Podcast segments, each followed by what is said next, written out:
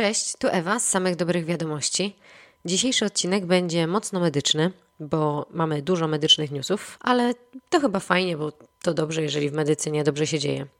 Mam nadzieję, że odbiór dzisiejszego podcastu będzie dobry, ponieważ mam tutaj sąsiada, który pół dnia spędza na balkonie i rozmawia przez telefon, więc mam nadzieję, że nie będzie Wam przeszkadzał. Mam nadzieję, że nie będziecie go słyszeć, bo ja muszę. Ale nic, zapraszam Was na nowy odcinek i miłego słuchania. Po siedmiu latach nieskutecznego leczenia ostrej białaczki limfoblastycznej, 11-letni pacjent z Wrocławia został wyleczony. Leczenie chłopca odbywało się we Wrocławiu dzięki nowatorskiej terapii CART.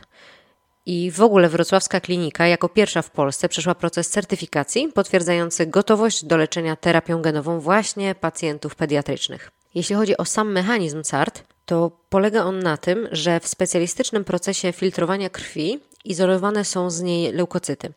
Następnie są zamrażane i przekazywane do laboratorium w celu modyfikacji.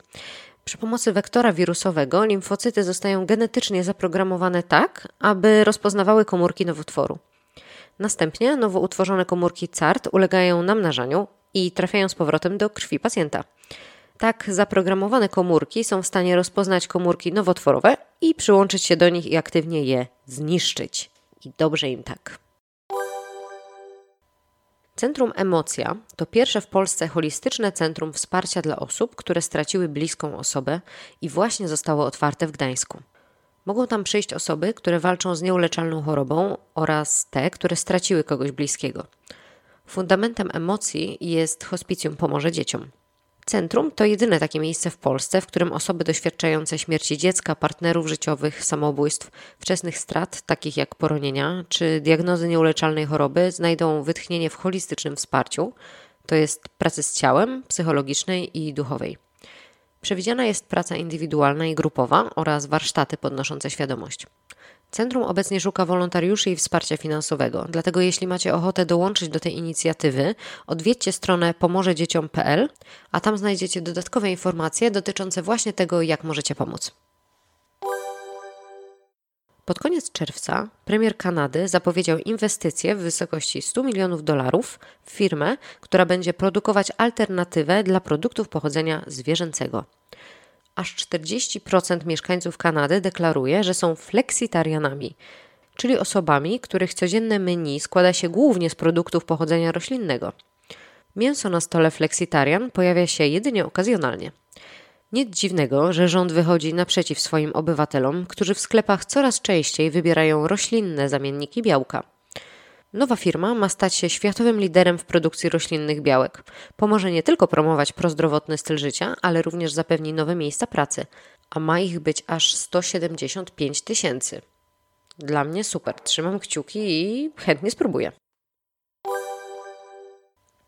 W watykańskim szpitalu imienia Dziesiątka Jezus przeprowadzono pomyślnie trzy operacje rozdzielenia dwuletnich bliźniaczek złączonych głowami. Choć od operacji minął już miesiąc, lekarze poinformowali o swoim sukcesie dopiero teraz. Wyznali, że istniało wysokie ryzyko krwotoku i niedokrwienia, więc czekali na rozwój wydarzeń. Medyczny sukces cieszy tym bardziej, że to pierwsze takie rozdzielenie we Włoszech i prawdopodobnie pierwsze w ogóle na świecie. Małe pacjentki pochodzą z Republiki Środkowoafrykańskiej i urodziły się z jedną czaszką, dzieląc jednocześnie układ krwionośny.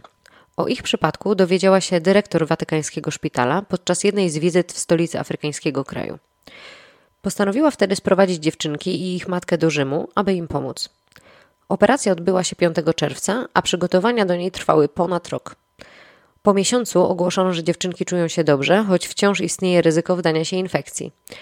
Lekarze odkryli, że pacjentki mają całkowicie różne osobowości, mimo że łączyły je przecież wspólne funkcje mózgowe.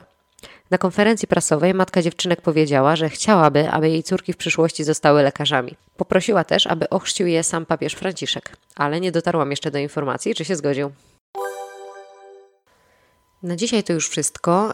Y, z takich newsów, który, o których mówiłam też w poprzednich tygodniach, to tylko Wam powiem, że udało się do Krakowskiego Centrum Praw Kobiet sprowadzić różową skrzyneczkę, więc mamy to. E, jeżeli nie wiecie o co chodzi, to troszeczkę Was zachęcę do powrotu do dwóch ostatnich odcinków.